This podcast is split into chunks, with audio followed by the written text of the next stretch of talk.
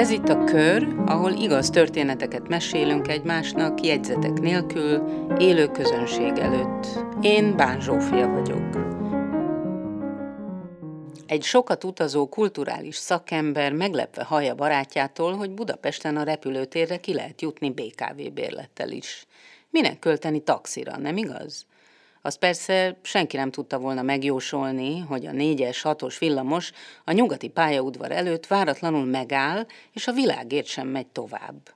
Ez azonban a váratlan események sorozatának csak az első láncszeme volt. Lányi Eszter mesél. Tipikusan az az élethelyzet, ami eredetileg jó ötletnek tűnt Valóban ez a történet egy rövid utazásról szól, nem lesz sokkal, tehát azt hiszem az egész történet maga nem több, mint amennyi idő alatt el fogom mesélni. Van nekem egy nagyon kedves barátom, Balassa Péter, egyébként ő rángatott bele ebbe az estébe is, ő ma nincs itt, mert beteg, de remélem majd a podcastot meghallgatja. Szóval ő mondta nekem egy olyan 6-7 évvel ezelőtt, hogy te figyelj, Eszter, hallottad, hogy BKV bérlettel ki lehet menni a Ferihegyi reptérre. És mondom, hogy nem, mert én erről soha nem hallottam, mennyivel jobb lenne, hát, hogy mérlegeltem tízezer a taxi, vagy nulla a bérlet, és akkor, nem, nem nulla a bérlet, de hát, hogy ha bérletem van, akkor végül is nulla. Na, hogy hát ez egy jó ötlet, és egy, tényleg egy ilyen hat évvel ezelőtt, egy decemberi alkalommal Tel Avivba készültem, véletlenül pont napközbeni járat volt, tehát azt gondoltam, hogy itt a csillagok annyira jól állnak, hogy én ezt ki fogom próbálni. És ö, rengeteg időm volt pakolászni, nyilván egy kicsivel többet pakoláztam, mint amennyit kellett volna, tehát már késésben léptem ki az ajtón, de a szénatéren felszálltam a 4-es 6-os villamosra, ami elindult velem, és sebesen áthajtottunk a hídon, amikor is megállt a villamos a nyugati pályaudvar előtti megállónál, és nem mozdult. És ez volt az az első pillanat, amikor azt éreztem, hogy egy patakokba folyik a víz a hátamról. Én elkezdtem a Pétert átkozni, meg magamat, hogy én miért vagyok ilyen kicsinyes, hogy miért nem lehet abba a taxiba beülni otthon, hogy, hogy ennek semmi szükség nem volt erre a dologra, és állt a villamos, és nem mozdult, és én nekem pörgött az agyam, hogy na jó, ha most ide hívok egy taxit a nyugatihoz, akkor az mennyibe fog kerülni? Ez tök hülyesség volt az egész, mindegy, és ezen pörgök, pörgök, pörgök, akkor lassan elindul a villamos, beáll a megállóba. Én leugrok róla, vontatom magam után ugye ezt a kis bőröndöt, befutok a pályaudvarra, és akkor ugye azért az mindenki előtt van az az információ erdő, ugye azok a, azok a számok, és az az összes tök fölösleges dolog a vonatokkal. Akkor valahogy kiszűröm ebben az adrenalin fröcsögésben, ami a fejemben van, hogy ott van egy ilyen kis piktogram, egy, egy repülőgép, és látom, hogy a 14-es vágány felé kell elkezdenem futni Mindezt egy magas sarkú cipőben teszem, amit soha nem hordok, de miután egy születésnapra mentem egyébként a vívba, ezért gondoltam, hogy jó lenne, ha lenne nálam valami normális ruhát sikerült. Szóval elkezdek futni a, a vonat felé pár percem, ahogy elérjem, és, és akkor ugye az, hogy van két vágány, állnak a vonatok, én elolvasom, kiszűröm, hogy ez az az ízé, fölugrom, ez egy ilyen elővárosi vonat, nem tudom, hogy hányan próbálták már ezt a jó dolgot, hogy vonattal mennek felé egyre. Szóval ez egy előváros, hát jól nézett ki, de ugye akkor elkezd zakatolni az agyamban, hogy hát lehet, hogy én nem jó vonatra szálltam. Mi van ez a ceglédi gyors? Mi van ez cegléden el meg? Ugye, hogy jutok én Tel Avivba? És de milyen szerencsém, mert ahogy ott a végébe fölugrottam, ott áll egy nő, akire én azt gondolom, ő egy elővárosi közlekedő nő, és ránézek, és mondom neki, hogy ugye ez megáll egyen. Hát, hogy nem tudom. Mondom, ez nagyon jó, mert ha ő nem tudja, akkor ki tudhatja. És toporgok ilyen rémülten, hogy hát most Isten tudja, hogy milyen vonaton vagyok, tehát jó, hogy eljutottam a nyugati pályaudvarra, de hogy hova megyek nem sokára, és eszembe jut a nyári táborozós élményeim, ugye kb. utoljára akkor voltam vonaton, hogy ott mindig van egy peronőr egy ilyen, egy ilyen dologgal, és hogy akkor én lelépek a vonatról, és meg fogom őt kérdezni, hogy ugye ez a vonat Feri egyen megáll.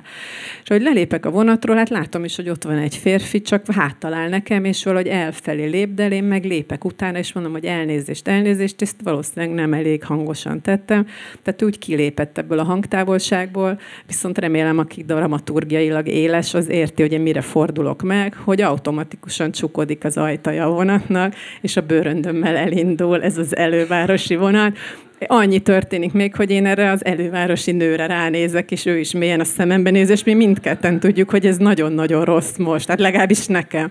És akkor ott van egy ilyen pillanatnyi, hát egy ilyen infarktus, meg agyvérzésnek egy ilyen furcsa keveréke bennem, és, de hát az első racionális gondolatom az az, hogy végül is az útlevelem és a repülőjegyem itt van.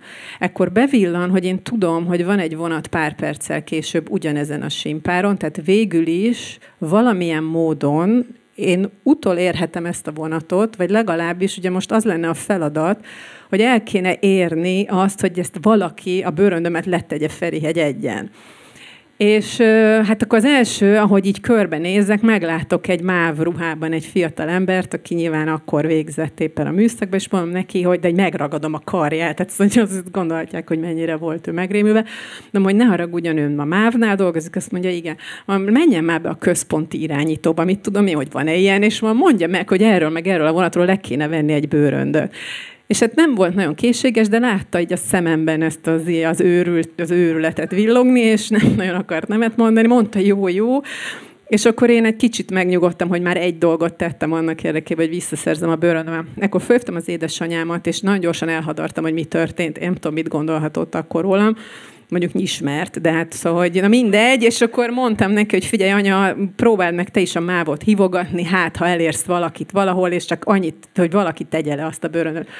És akkor éreztem, hogy ezt most akkor ezt kimaxoltam ezeket a lehetőségeket, és akkor felugrottam arra a vonatra, amiről én eszembe jutott, hogy ott az mindjárt elindul, és valóban, ahogy felszálltam, tulajdonképpen egy perc rá megindult a vonat velem, és akkor öles léptekkel végigjártam a kocsikat, és kerestem egy mávos embert. Tehát, hogy ugye, hogy lehetne kapcsolatba lépni a vonattal, ami öt perccel előbb indult.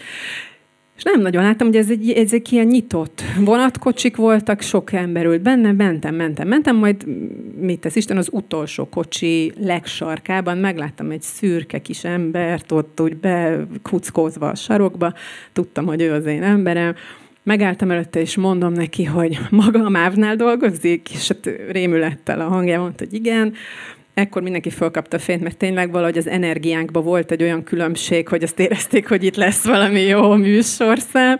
És akkor nagyon gyorsan elhadartam neki, hogy nézze, az van, hogy az én bőröndöm fönt van ezen a vonaton, és eh, hát azt valakinek le kéne tenni a Ferihegy egyen. És akkor az ember ilyen rettentő lassan, és olyan, hát elég rezignáltan azt mondta, azt akarja mondani, hogy nem utazik senki a csomaggal. Mondtam, azt akarom mondani, igen, ez egy nagyon pro, pro, pontos meglátás. És hát, hogy, a, hogy tudná valahogy szólni a másik kalauznak, hogy hát tegyék le. Hát mondta, hogy tudna, de nem tud, mert lemerült a telefonja. És ez volt az a pont, amikor én feladtam valahol ott legbelül ezt a küzdelmet, tehát éreztem, hogy elmentem a falig, és mindent megpróbáltam. Még talán annyit mondtam neki, hogy nézd el, van telefonom, hogy hívjuk fel erről, de nem jó, mert ez egy belső telefon, ez ilyen speciális. De jó. És akkor hátradőltem, ott mindenki hallgatózott, azt, azt éreztem, hogy velem van az egész kocsi. És akkor valahogy a szürke ember szerintem egy kicsit megszánt engem, mert egyszer csak elém nyomta ezt az óriási telefont, és azt mondta, hogy mégiscsak volt benne egy kis kraft, és hogy akkor próbáljam meg, és átvettem a telefont, és egy rettentő kedves női hang volt a telefon végén, aki mondta, mindent tudok, ne aggódjon, nálam van a bőrön, de le fogjuk tenni a Ferihegy egyen, ott a, a jegy, jegybódéba menjek be, és akkor ott átvettem. És akkor valószínűleg, tehát hogy itt, itt van az első ilyen happy endje a, a történetnek, és valóban Feri egy egyen leszálltam a, a vonatról, ami hát nem tudom, hogy hányan próbálták tényleg ezt, a, ezt az útvonalat, az olyan, mint a Stalkerből lenne egy jelenet, Tarkovsky Stalker, egészen, egészen elképesztő az egész peron, meg minden. Egyedül leszálltam, és mentem a bódé felé, ahol már messziről láttam a jegyárus mögött a piros bőröndöt, tehát tudtam, hogy ez most már nagyon jó, de a, bódi előtt állt kettő tökéletesen részeg férfi, akik hát ilyen dölöngélve valahogy ilyen aprókból próbáltak szerintem valami utazást leszervezni maguknak, és, és miután ugye belőlem azért fröccsög az adrenalin a fülemen ki, iszonyatos energiák, én ezt nem tudtam. Tehát egy beálltam ott egy pár másodpercig, hogy ennek úgy mikor lesz vége, de éreztem, hogy én nem tudom kivárni, amíg ők megveszik ezt a jegyet, szóval nekem muszáj visszaszereznem a bőrönemet és tovább menni. És akkor a hozzám közelebb álló férfi, ez mond, odahajoltam, és mondjuk, hogy nem haragszik meg, hogyha én egy pillanatra most beszélek ezzel, hogy és de hogy is nem, tök jó. És odafordultam a nőnek, elmondtam, hogy én vagyok az a nő, aki elvesztette a bőröngyét, ezt bólogatott, hogy érti, hogy ez egy tök normális dolog, és hogy akkor menjek körbe, és visszaadja, vagy odaadja. És akkor épp elindultam körbe a bőröndén, amikor is ez a férfi, akit, akit megkértem, hogy hadd furakodjak eléjük, így megragadta a kazomat, és azt mondta nekem, amikor mosolyogsz, olyan vagy, mint egy kocka cukor. És valójában ez az egész történetet miatt mesélem el, hogy, hogy remélem, hogy mindannyiukkal lesz olyan az életben, hogy segítenek, hogy így valahogy a körülmények segítenek, de van ez a mondat, ez velem van azóta, hogy nagyon sokszor eszembe jut, hogy, hogy, hogy ez segít. Szóval azt kívánom, hogy mindenkinek legyen egy ilyen jó mondata, legalább egy. Köszönöm.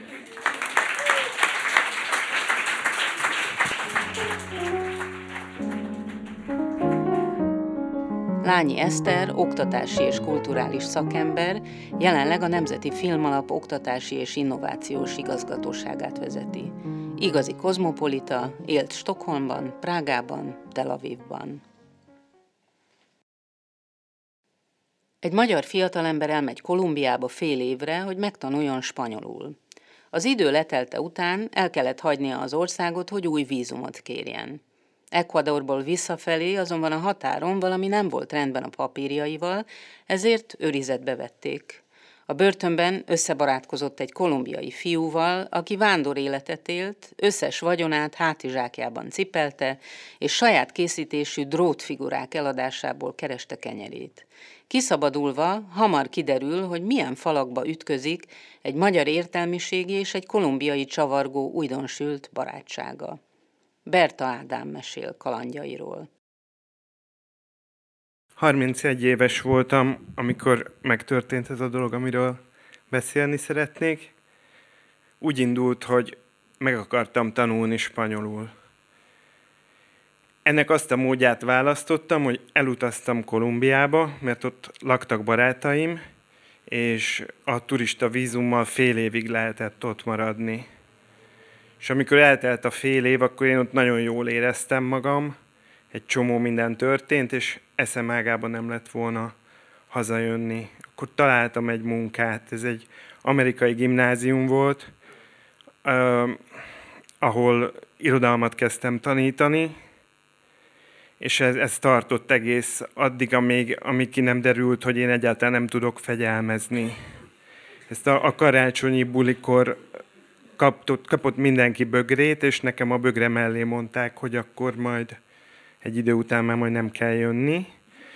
És, és hát akkor ennek megint az volt az ára, hogy ugye munkavízummal voltam ott, és ezt olyan módon lehet újra turista vízummal tartózkodni tovább, hogyha kilép az ember az országból, és aztán visszalép. És akkor gondolkoztam, hogy ez hogy legyen, és busszal elmentem délre, hát Kolumbia 13-szor akkora, mint Magyarország, fél napig vagy még hosszabb ideig buszoztam, és megérkeztem az ekvadori határa. Addig még életemben nem voltam Ekvadorba, Kolumbiába pedig mondom már egy, több mint egy éve ott laktam akkor. Ez fönt volt a hegyek közt, 3000 méteren gyönyör, gyönyörű táj mellett, és, és gondoltam, hogy soha nem voltam még itt, és lehet, hogy később se leszek, akkor egy kicsit szétnézek Ekvadorba.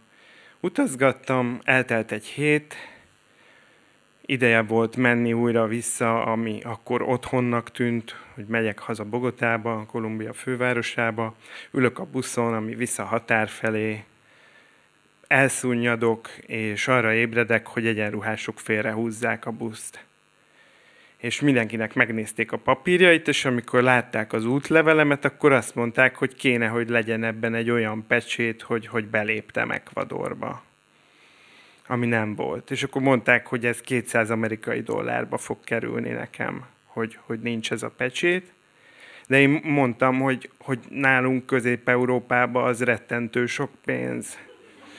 És akkor mond, mondta a tányérsapkás, hogy igen, és, és ott rögtön, ahogy a buszról leterelt, ott volt is egy erre elkülönített kai barácsokkal, ahova engem be, betett, ahol volt már még valaki, egy velem egy idős srác.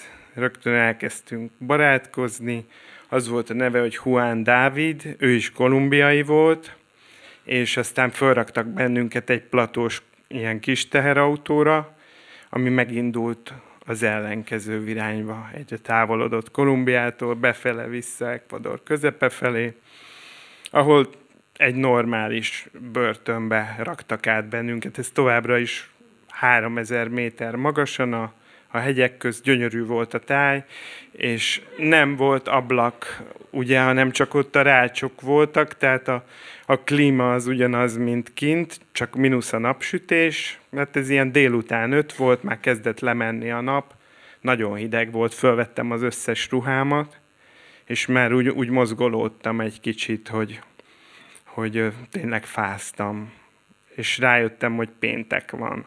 Ami azt jelentette, hogy ha, ha nekem valamilyen konzulátuson, vagy valamilyen hivatalos helyen megejtett telefonnal kell kiszabadítanom magam, akkor lehet, hogy azt a telefont azt csak hétfőn fogják felvenni.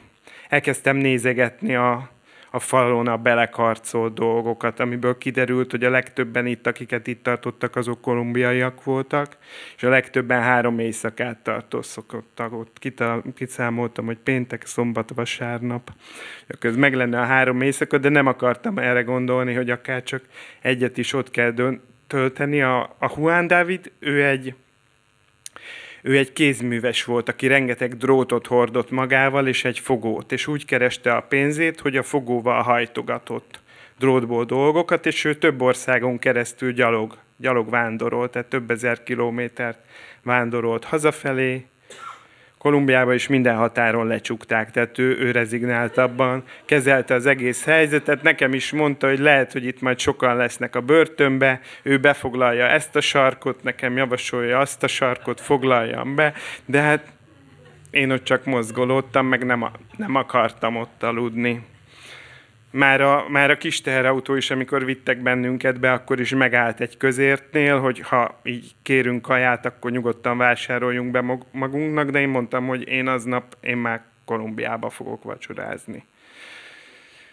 Kint, miközben ment le a nap, és egyre hidegebb lett, röplabdáztak a börtönőrök, vagy határőrök, vagy az összes ilyen tányérsapkás, nagyon boldogan el voltak, de aztán egyszer csak vége lett a műszaknak. Hát annyi időnk még volt, hogy láttam, hogy a, a Juan Dávidnak volt egy nagy hátizsákja, de hogy abban egyáltalán nem voltak ruhák, vagy nem volt váltás ruhája. Két pokróca volt, ő így utazott gyalog, meg volt egy tornacipője, egy sportcipője, amit nagyon nagy becsbe tartott, és tényleg gyönyörű volt, és fehér, és az a másik, amiben meg rengeteget gyalogolt, az nyilván ennek megfelelően koszos és büdös, de hogy volt neki ez a ez a cipője, amit nagyon óvott, meg két pokróc, ez volt összesen a hátizsákjába. Este nyolc volt, amikor újra fölraktak bennünket erre a platós autóra, és akkor az, az most jó irányba ment, az egy kicsit reményt adott, hogy újra a határ felé halad a platós autó. Bevittek bennünket egy nagy irodaházba, ahol találkoztam egy, az addig aznap a legmagasabb rangú tányérsapkással, aki volt, és neki is újra elmagyaráztam, hogy, hogy EU, meg hogy ebből gond lehet, hogy ez fontos dolog, hogy nem, nem szabad itt rács mögött tartani az embert, hanem el kell engedni, hogy mehessen vissza Kolumbiába. Ezeket mind elmondtam addigra már sokadjára, de ez, ez a legmagasabb rangú katona akkor kicsit talán jobban fogadta, mint a többiek, és, és hozzátettem, hogy a feltételem az pedig az, hogy a Juan David is velem jön. Hogy ezek után elhagytuk a, a, a rácsos helységet, és, és fölkerültünk erre a gyönyörű hídra. A, hát ott nagyon szép a táj, de hát vaksötét volt, 3000 méter magasan, még mindig a hegyek közt. Egy patak meder fölött viszállt ez a híd, és az egyik végén Ecuador, a másik végén Kolumbia. És amikor megláttam, hogy ott van Kolumbia, és mi szabadon sétálunk oda, tényleg úgy éreztem, hogy nekem az a, az a választott hazám, és én most, hogyha oda átérek, akkor otthon leszek, és bemutattam a, az igazolványomat, és, és be, bejutottunk mindenféle gond nélkül, ott már nem, nem voltak ilyen pecsételési problémák, és, és ez alatt a három-négy óra hossza alatt rettentően összekovácsolódtunk Juan Dáviddal, és, és nagyon sok közös témánk volt, szuperül eltöltöttük az időt, és azt gondoltam, hogy az, az nem jó, hogyha ő továbbra is a, az utcán van, én meg mondjuk befizetem magam egy szállodába, hogy mondtam neki, hogy ö, menjünk el vacsorázni, meghívom, és megindultunk ebbe a határszéli kisvárosba a főtér felé. És ekkor volt az első olyan fura pillanat, ami először nem tudtam hova tenni, de hogy jöttek már járókelők szembe, és aztán egy idő után azonosítottam, hogy mi van az arcukra írva. Az volt az arcukra írva, hogy Juan Dávid egy hajléktalan, aki, aki büdös, és hogy a cipője, és hogy egyáltalán én, me, én meg egy jó módúnak kinéző ilyen pénzes gringó vagyok, és hogy ez nagyon fura ez a páros. És ahogy egy ilyen társ, társadalmi térbe bekerültünk, egyre inkább kinyílt ez a, ez a távolság köztünk. És érdekes volt, hogy, hogy ez addig így eszembe se jutott. Egy nagyon furcsa pillanat volt a többi ember szemével látni hirtelen azt, aki már három-négy óra hosszája a legjobb barátom volt, és akivel hát főleg rosszba, ugye, de hát jóba, jóba rosszba együtt voltunk. Megérkeztünk a főtérre, és, és akkor akartam, hogy beüljünk kajálni, de hát őt nem engedték be. Akkor megvettem a kaját, kihoztam a járda szélére, akkor vettünk hozzá az éjjel-nappaliból sört, akkor ott vacsoráztunk meg, és mondtam neki, hogy én nem, nem akarom, hogy ő most az utcán aludjon, én szállodába fogok aludni, két ágyas szobát vettem ki, amikor nevetségesen olcsó volt a, egy éjszakára, ott ez, ez volt a kisváros egyetlen szállodája, ugyanolyan rácson engedtek be bennünket, mint ami mögött Ekvadorba tartottak, ez, hogy csak ott már bennünket védtek, és ültünk a szállodai szobába hullafáradtan, de, de boldogan és jól lakottan, és amikor levetettem a cipőmet, akkor egyből Juan Dávid oda rohant a cipőmhöz, és így elkezdte nézegetni, és szétszette, és fölboncolta, és kiszedte a talbetétet, és azt ismételgette, hogy ez egy nagyon jó cipő. Hogy Európában nagyon jó cipőket gyártanak, ezt Európába gyártották ezt a cipőt, ez a cipő, ez nagyon jó.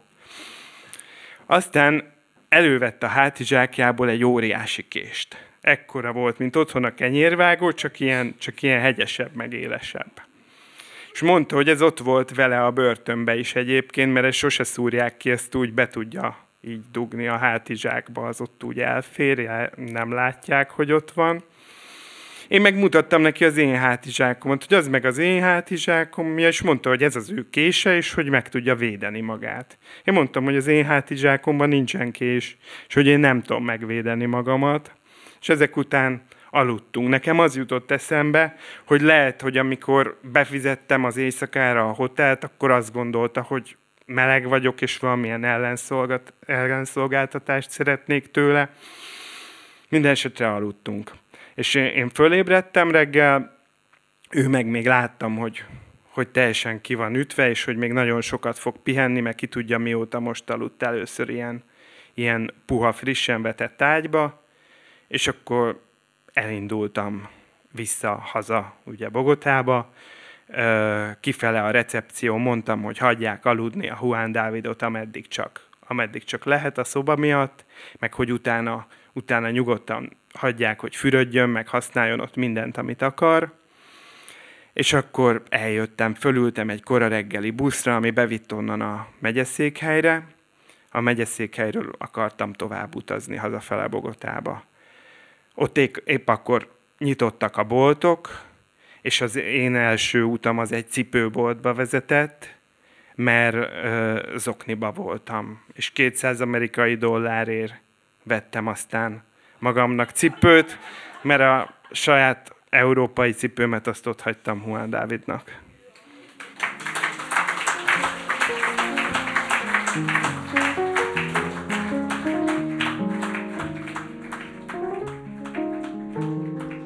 Berta Ádám, író, műfordító, jelenleg a 21. századi kiadó főszerkesztője. Legújabb könyve, Nem attól vizes a hal, a Kaligram könyvkiadónál jelent meg 2019-ben.